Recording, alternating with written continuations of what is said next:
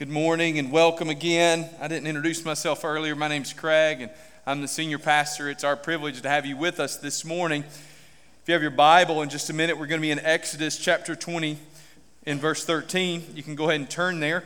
As you're turning, um, a couple of things I would like to mention. First, we did have a longtime member of our church who passed away yesterday, Miss Neva Arrington. I'd appreciate if you keep that family in your prayers. Um, so, as we think this morning about the preciousness of life, please keep that family in your prayers. Okay, Exodus chapter 20 and verse 13. Please stand with me in honor of God's word.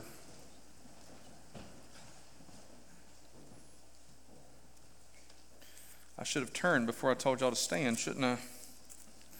Here now, for this is the word of the Lord. Four words You shall not murder. Let's pray together. Father God, I pray that this word would come alive to us, that we'd see the value of it, Father God, uh, that perhaps runs far deeper than we might initially appreciate or realize. In Jesus' name, amen. Thank you. Please be seated.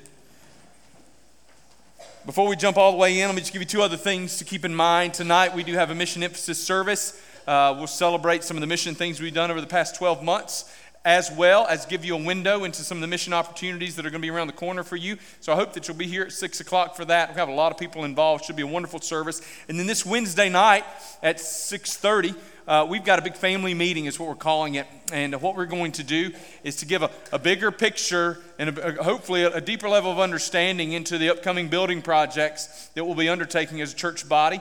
So our children, our teenagers, everybody will be in here. It'll be a big, raucous, good time. So we hope that you'll come, bring your questions and your concerns, and we'll do all we can to answer those this Wednesday at 6:30.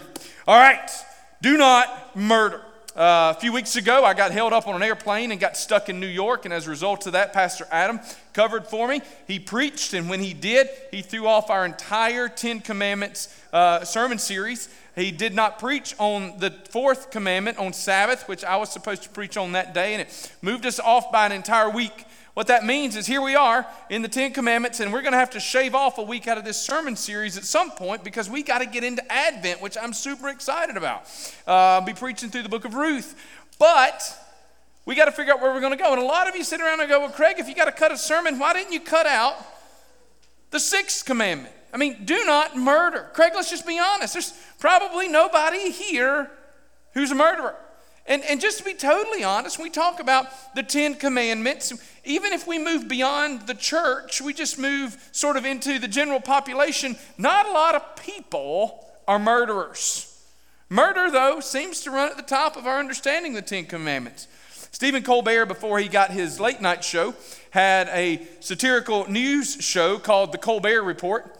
He once interviewed a congress, congressman from the 8th District of Georgia who was a vocal advocate of having the Ten Commandments posted inside um, the House of Representatives and, uh, and in the chamber of the Senate. When he was asked why he sponsored the bill, the congressman said the Ten Commandments were important, and he feared that if we forget them, our nation could lose its way, which I think we can all agree with. But Colbert then went on to ask him, Can you name the Ten Commandments? The congressman was completely stumped. He did not know the Ten Commandments. He could name three. You want to guess which ones they were? This was his quote Don't murder, don't lie, don't steal. Pretty close for at least three of them. Y'all, it's safe to say people would get those, but it's also pretty safe to say that do not murder is probably among the most commonly known. Why? To be totally honest, I think one of the reasons we all cozy up so much with that one is because we don't feel like we're in any threat of breaking it. it's real easy because that's one I can aim at somebody else.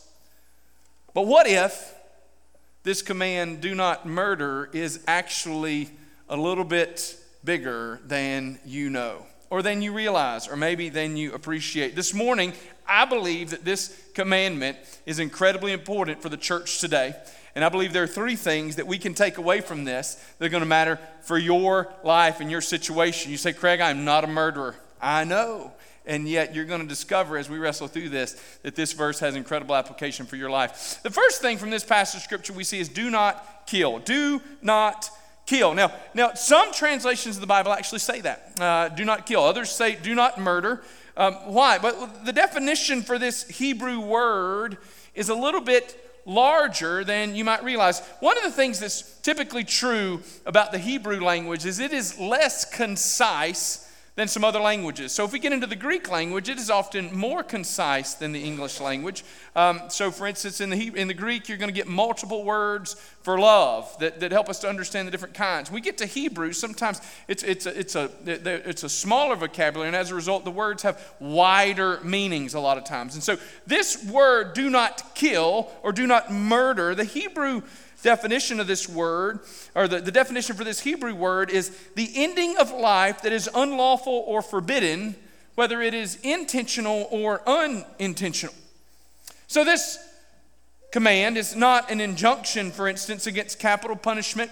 It's not even an injunction against killing in war. It is a command to not take life that should not be taken. This commandment carries with the idea that God's people would seek to preserve life. That we would be the kind of people who want to have a high value and a high regard for human life. This word carries the connotation of intentional murder, of course. And this is where we all look around and go, probably not a big deal.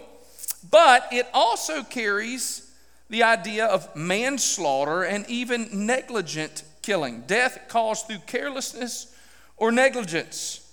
Now, the Old Testament makes a distinction, for instance, between murder and manslaughter. As a matter of fact, such a distinction is made in the Old Testament between murder and manslaughter. So, murder is premeditated and intentional killing of another person, right? Um, and manslaughter would be an unintentional and accidental killing of another person. Such a distinction is made in the Old Testament that there are cities of refuge set apart in the Old Testament law. And those cities of refuge have a particular purpose. If you had unintentionally killed someone, the cities of refuge were given for you to flee to that place to avoid to avoid coming into contact with the family members of the person that you killed and to avoid being killed by them. So you would flee to that city of refuge until such time as you could face, um, um, there, there, there, would be justice and there would be a judgment made upon you, right? Um, and then, even for then, you would stay for a period of time in that place to protect your life if you had unintentionally killed someone. But you were still, there was still some liability involved. But it's not only manslaughter, the Old Testament actually has laws also for things like building rails around the roof of your house. Why does the Old Testament have laws for building handrails around the roof of your house? Because in ancient times, the roof was a place where people would gather. So much of life was lived and, and experienced on top of a lot of flat houses. And as a result of that, there was an expectation that the owner of the home built handrails around the roof so that people who were on the roof would not fall off and get hurt. You see, even what we see as building codes in our day and time today have their, their root in Old Testament law. When we built this sanctuary several years ago, there were hours and hours of conversation, discussion, and argument that went into putting rails up on that balcony because we had to make sure that they were safe, and at the same time, we wanted to make sure as best we could that they didn't in, impede the line of sight for people that were trying to watch or be a part of a worship service. So we've got these responsibilities. When the Old Testament gives us this word, do not murder, it carries with it more than just intentional or willful, willful killing it actually carries with it the idea that we have a responsibility to avoid causing harm or death through our negligence. Look, if you think that I'm just pulling this out of thin air, if you're reading from an ESV version of the Bible, some others would have this, but the ESV does, you're going to see that in your Bible, a lot of them have a footnote attached to verse 13. You shall not commit murder. And then in mine, the footnote is number three. So I go down and I look for that footnote at the bottom, and it actually says this in my Bible. The Hebrew word also covers causing human death through carelessness or negligence. I have a responsibility to protect and to preserve life to the best of my ability. And, and, and as a result of that, I think it's important today that we should consider the ways that we could kill. We could kill certainly through something like driving under the influence, right? If I choose to drive under the influence of drugs or alcohol, then I put the lives of others at risk, and I'm in violation of the sixth commandment. Obviously, something like abortion would put us in a place where we are in violation of the sixth commandment. Reckless driving. If you choose to run 150 miles an hour everywhere you go, you're putting the lives of others at risk. And as a result, you can be in violation of the sixth commandment. You see right here, you're going, wait a minute, now it's not just about murder, it's about the way I drive. Yeah, it's about the way you drive. That goes for all of you adults. As I said in the early service, this is really applicable to our teenagers who sometimes get their driver's license, but their brain doesn't fully develop, and they need to be reminded that reckless driving is not only a bad idea, it's sinful because we put the lives of others at stake, not only those who are in my vehicle, but those who are around my vehicle. Poor building codes. If you are a builder, if you are in the construction industry, and you choose to cut corners when you're building buildings and you put the lives of others at risk, then guess what you've done? You've lived in violation of the sixth commandment.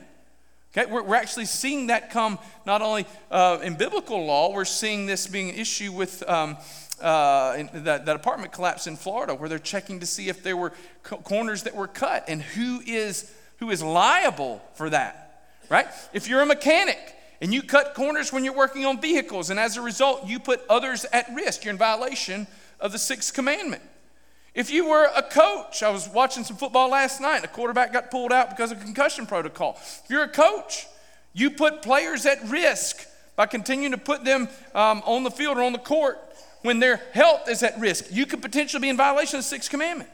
Y'all, this commandment is far larger than you are a murderer this carries with it the idea that you're choosing, rather than to preserve and protect life, you're choosing to do whatever feels good to you. You're choosing to cut corners for whatever fits your particular goal, maybe what fills up your pocket financially. We got to consider the ways that we can kill and to consider that when we choose to be negligent, what we are doing is we are deciding that life doesn't matter enough for us to prioritize it.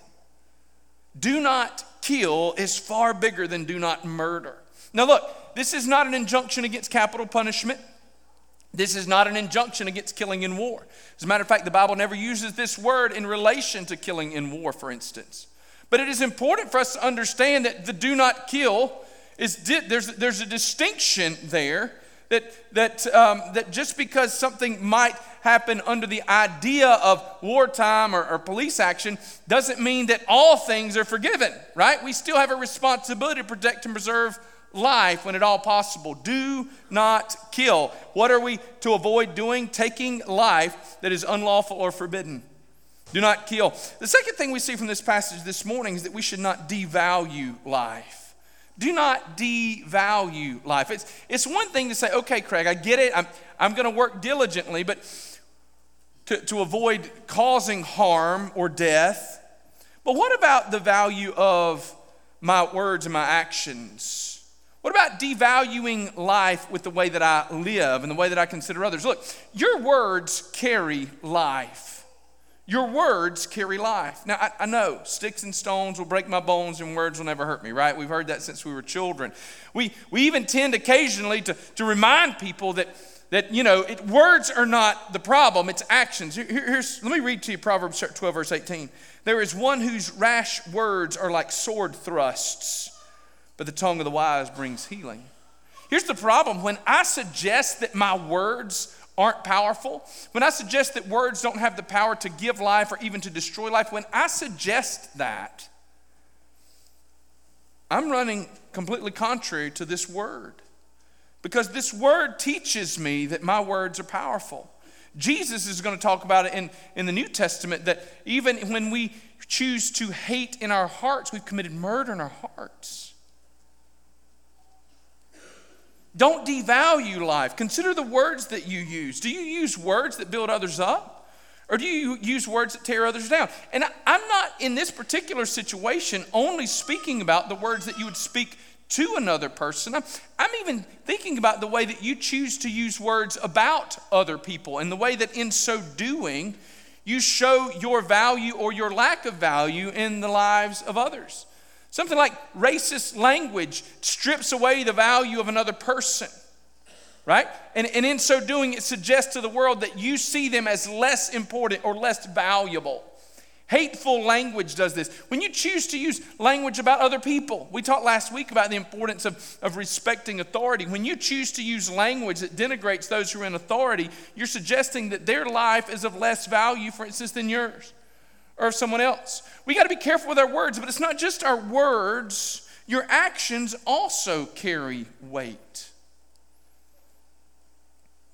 Do you live your life in such a way that you are trying to show value for life. So let's think about a few actions. How about this one? What do you watch on television? What do you watch? Or on your phone or whatever. Like I'm old, I said TV, sorry, some of y'all gonna laugh at me. Um, but what are you watching? I, I've grown I've grown increasingly troubled by the, the grotesque violence that fills our TV screens and our devices and all other stuff.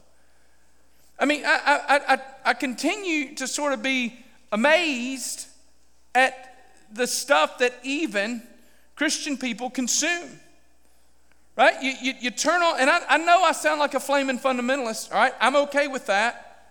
But I, I, continue to be bothered by the fact that, that we're, we're drawing into our homes television series and movies and, and YouTube videos, and, and as was mentioned in my life group this morning, even social media feeds that are just increasingly violent and vile. And, and when I say, I mean graphically violent. Blood and bodies just stacked up everywhere. And it's when we see those things, we begin to be desensitized to violence in our world and it no longer bothers you. And if you don't believe me, I just want you to think back to the first time that you watched a movie or a video or anything that had an act of gross violence in it and the way that you recoiled when you saw it the first time.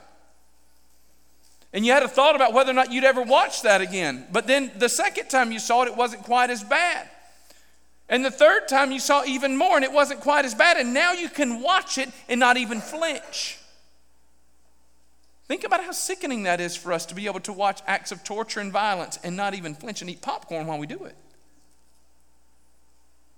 It's not just that, though. We, we see the way that, that we're streaming into our homes and into our devices graphic sexual things, graphic pornography. And when I say pornography, everybody assumes that we're running straight to like a porn site. Uh, but the graphic sex themes that are, that are running rampant, even in popular movies and series. Several years back, maybe a decade ago now, uh, there was a, a TV series or, or, a series on somewhere that, that had become really popular. It was streamable. And uh, so everybody was talking about it. I had no idea. This was probably when I was doing my PhD. I was completely devoid of anything cultural in my life. The only thing I did was read books and write papers and preach to y'all and sleep. And that was all I did. And so I sat down one day at lunch here and uh, I, I, fixed my lunch in the back or whatever, heated my lunch up, and I brought it to my office, and I sat it on my desk, and I fired up my computer, and I said, I'm going to, I'm going to check out what this show is that the whole world's talking about. And so I logged in to stream it while I'm watching lunch. And as it comes onto my screen in the opening credits, there is a graphic sex scene in the opening credits. Now, y'all can imagine, I'm in my office, which is right back there, right? Surrounded by all y'all and everybody that's in here on like a Monday. Um, and, and I've got my lunch, and this is what pops up on the screen, and I couldn't get it turned off fast enough, right? I'm just, I, I, but y'all, I, I remember, I remember just going, oh my goodness. Like, we're celebrating, this is, this is a cultural phenomenon, and yet there is gross, graphic sexual encounters happening on the screen. This stuff is rated TV MA, mature audiences only, which means my eyeballs aren't supposed to see it. And yet it's become normal. We've normalized it. And y'all, it's normal within the church. We got to be careful about what we do, what we watch, what do we condone, right? What do I celebrate in the lives of others? What, what, what, what do I encourage? So we think about something like um, any, anytime we see war come about, there, there, there always seem to be a group of folks that just get weird and, and, and bloodthirsty. And most of those are people that don't really have any encounters with wars themselves. But after 9 11, everything got bad, if you recall. And I, I, remember there were people that just said, we should just go over there and just make a lake out of that whole part of the world. Just, just bomb it all into oblivion. And some of you are like, yo, that made good sense. Except for the fact that in so doing, we would literally destroy the lives of millions of innocent people. Millions. And somehow or other, in saying that, nobody goes, well, maybe that's not a good idea. Just war theory was, was, is, is, is a theory that comes about as a result of the work of St. Augustine in the fourth century. And Augustine, in his, in his efforts to identify what would be a just war, advocates basically a few things. Number one, war, we, that, that, that, a just war would be a, a, war of response, right? A defensive war. A just war would be a war that, that is only geared toward combatants and not civilians. A, a, a just war would be fought with a degree of reciprocity so that there's not an effort to sort of do like million times more than was done if that makes sense right? So there's in other words a just war should be about bringing judgment and justice not about seeking retaliation. And yet sometimes we sort of with our words and our actions condone these sorts of things that are just mind-blowing. Because why? We haven't thought through them carefully enough. We just responded or we reacted. We tend to think that there's some people that, that really aren't worth the same degree of protection as others. But that's not a biblical worldview. I shot two coyotes this week. Um, I didn't want to shoot two coyotes this week. I wanted to go deer hunting. I did go deer hunting. The deer did not show up, but two coyotes did, and they walked out at the wrong time. Um, and and you know, so they're they're a nuisance. They have to go. I feel no remorse for that. But that's because they, they, they're animals, they're pests, those particular things are. But they are not human beings created in the image of God. They don't carry value as image bearers of God who house souls that will live for eternity. The way that we choose to use our words and the things that we condone impacts the way that others view the value of life from us. When I speak about not murdering and not killing, for instance, the assumption would be for many of you, because you sat around and go, How in the world is he going to preach this sermon, right? Everybody go, Well, he can talk about abortion, and that makes good sense, as it does. And, and certainly, abortion is the killing of unborn people, and it falls under this. But what about a critical thinking Christian worldview causes us to consider? whether or not something like bad health choices are a violation of the sixth commandment. Because when I choose to fill my body up with all kind of stuff that it doesn't need and to, to live a sedentary life without any kind of exercise, what I'm doing is I'm not placing value on this temple that God's given me. And y'all, it's hard. I get it. It's Christmas tree cake season. Y'all know what I mean? Like, like it's pastor appreciation. Somebody dropped off a whole cheesecake. I wanted to eat every bite all alone. But I mean, Christmas tree cakes, like they, they had them on sale. I was at the store. It's not bad enough that they're there when I walk in and they're there and they have them on sale. It's like they're just calling to me, Craig, eat me. And there's a part of me that could probably eat those from now until Christmas. I would be 30 pounds heavier, right? I would, I, but I, I could probably pull it off. But look, if I do, there's a history of heart disease in my family. If I do, I'm not only 30 pounds heavier, I might have cut 30 months off my life in so doing. A Christian worldview and taking God's word seriously means that we think carefully about how the sixth commandment applies to our lives. Not just the words that we use, not just the things that we watch, but even about the things that we condone and the way that we choose to live our lives. I need to live my life in such a way that I'm adding value to the lives of others and to my own. Right? And that means thinking carefully because when we choose to not think purposefully and carefully, we devalue life sometimes by accident. Sometimes by accident, just because I didn't take the time to think. And guess what? Those accidents, what are they? That is negligence, which is a negligent taking of life, which is a violation of the sixth commandment. We all run the risk of living in violation of this commandment on a regular basis. So, first this morning, I wanted to just see do not kill. Second, do not devalue life. And third, do not miss the gospel. And here's how the gospel ties into the sixth commandment. Because as much as we like to think that we have not violated this commandment, the reality is your sins brought about the death of a good man. Galatians 3:13 says Christ redeemed us from the curse of the law by becoming a curse for us. 1 Corinthians 15:3 says Christ died for our sins. See, we violate the sixth commandment by our sin. The Bible teaches us that we've all sinned and fallen short of God's glory, and as, as a result of that sin, that we deserve death. But it wasn't we who died, it was Jesus who died in our place. Do not murder. Oh, the reality is that it's my hand holding the nail, putting my Savior on the cross. Don't miss the gospel. Your sins brought about the death of a good man, but don't miss the gospel. God loves you anyway. God loves you anyway. Romans 5 8, God shows his love for us in that while we were still sinners, Christ died for us. For you and for me. He did that. Galatians 2:20 says Jesus loved us and gave his life for us. And John 3:16 says what? So God so loved the world that he gave his one and only son that whoever believes in him will not perish but have everlasting life. Don't miss the gospel. Yes, we've all sinned and fallen short of God's glory. Yes, as a result of our sin, Jesus died. But yes, God loves us anyway.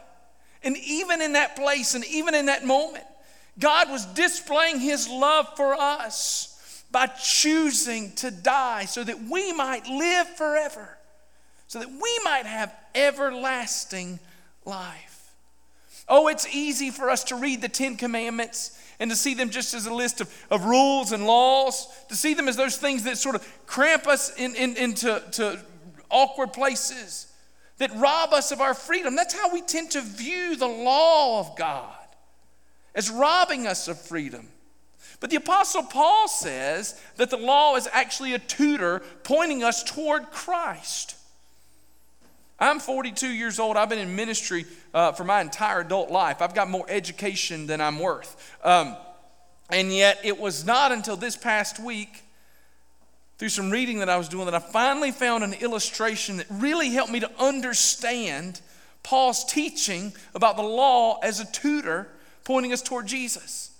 See, we, we have our children, we have children, when we give them rules, they tend to believe that our rules only exist to rob them of their fun, right?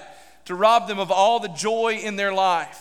And so I buy the Christmas tree cakes and I don't let them eat 30 at a time. And as a result, they believe that I'm just out to get them because I want to eat them all myself. There's a little bit of truth in that, but maybe not all the truth. Um, but I mean, we, we, we have rules to point them into directions of health. And so, for instance, you think about something like an electrical outlet. And we tend to tell our children that it's not a good idea to put paper clips into electrical outlets, right? Those don't tend to work well, but if, if you have more than one kid, you're going to at least have one that's going to wrestle with this theory. Um, and maybe you have one kid and you have that one kid, and if you, congratulations, y'all better hold on, it's going to be a long life. Um, but you've got that kid that's going to wrestle with that theory because when you said don't put that in there, things are going to go, things are going to go wrong. In their mind, it sounded a whole lot like Adam and Eve hearing the Lord say, Don't eat from that one tree. Everything else is yours, but don't eat from that one tree. It's like you got that paper clipping, do anything you want with it, just don't stick it up your nose and don't stick it in an, in an outlet. And they're like, Well, I mean, hey, what do you mean I can do anything I want with it? I can shoot it with a rubber band. I can stick somebody with it. I can put papers together with it. I can, I can make a battery with it. I can do anything I want. Just don't stick it in here. Yes. And they think, well, hey, obviously the most enjoyable thing, exciting thing I can do with a paperclip, stick it in that electrical outlet. And these parents of mine are just trying to rob me of all the fun in life. And so what do they do? Inevitably, boom, right into the outlet. And what happens? They get burned and the lights go out. Boom. If they're lucky, nothing goes out other than that. You know, they don't go out with it. That can happen too. Lights go out. You walk in, you're like, hey, the lights are out. TV's off. What's going on? Well, if you have an honest kid, they're standing there going, I did something. If you don't have an honest kid, they're going, I don't know. And they're standing there holding that paperclip in their hand. Their fingers are smoking. Right? Well, guess what? I don't know any kid that stuck a paperclip in a socket twice. Okay? As they get a little older, they realize that I didn't tell them to not put something in that socket because I was trying to avoid them having a good time. I didn't want something going in that electrical outlet because I wanted them to have the full experience of their freedom without being hurt. God doesn't give us the Ten Commandments to rob us of joy or fun or excitement. As a matter of fact, Jesus said, I came that you may have life and have it to the full or have it abundantly. It's God's desire that we experience an abundant life filled with joy and excitement. And He gives us these 10 rules. And some others in here, right? He gives us these rules not to rob us of joy, but to give us fences so that we can experience the greatest depth of freedom and joy without pain and suffering. And yet, He knows all the while that we will still break these rules. Like those children, we'll still stick that paperclip right into the outlet. And we'll be hurt and yet, in the middle of that, the Lord says, regardless of the fact that you will sin, I am going to create a way for you to be made right with Jesus Christ. I don't want you to miss the gospel today. Your sins brought about the death of a good man, but God loves you anyway. And He actually desires to be in a relationship with you. He actually desires to deliver you from your sin, to save you from your sin, and to give you that life of joy and abundance. And so, this morning, in conclusion, the invitation is pretty simple. If you've never given your life to Jesus today, would you give your life to Christ? If you've been living your life far from the Lord and far from hope, if you've, you've believed for far too long that life with Christ was robbing you of something, and instead you begin to see today for maybe the very first time that life separated from God has robbed you of joy and hope. And today you'd like to be connected with the source of hope. Today you recognize that though your sin put Jesus on the cross, today can be the day that you experience full forgiveness for that sin. If that's you today, as we stand in just a minute and sing, I want to invite you to come and to be made right with Jesus Christ. We've all sinned and fallen short of God's glory, but Jesus died so that our sins could be forgiven and we could be made right. And He stands ready to forgive you today. Perhaps, though, you're here today and you say, Pastor Craig, I'm, I'm a believer, but I have not valued life not with my words, my actions, not with my leadership and my parenting. Perhaps today you'd like to pray at your seat. There's some space around the corners here that you could pray. I'd pray, be happy to pray with you this morning. However, it is that God is at work in your life, as we sing, would you allow the Lord to continue to move? Join with me as we pray. Father God, we love you and thank you and praise you for this day. Pray, Father God, that you'd guide us, move among us, and change us. Lord God, help us to be the kind of people that value life. In Jesus' name we pray. Amen. Stand with us as we sing.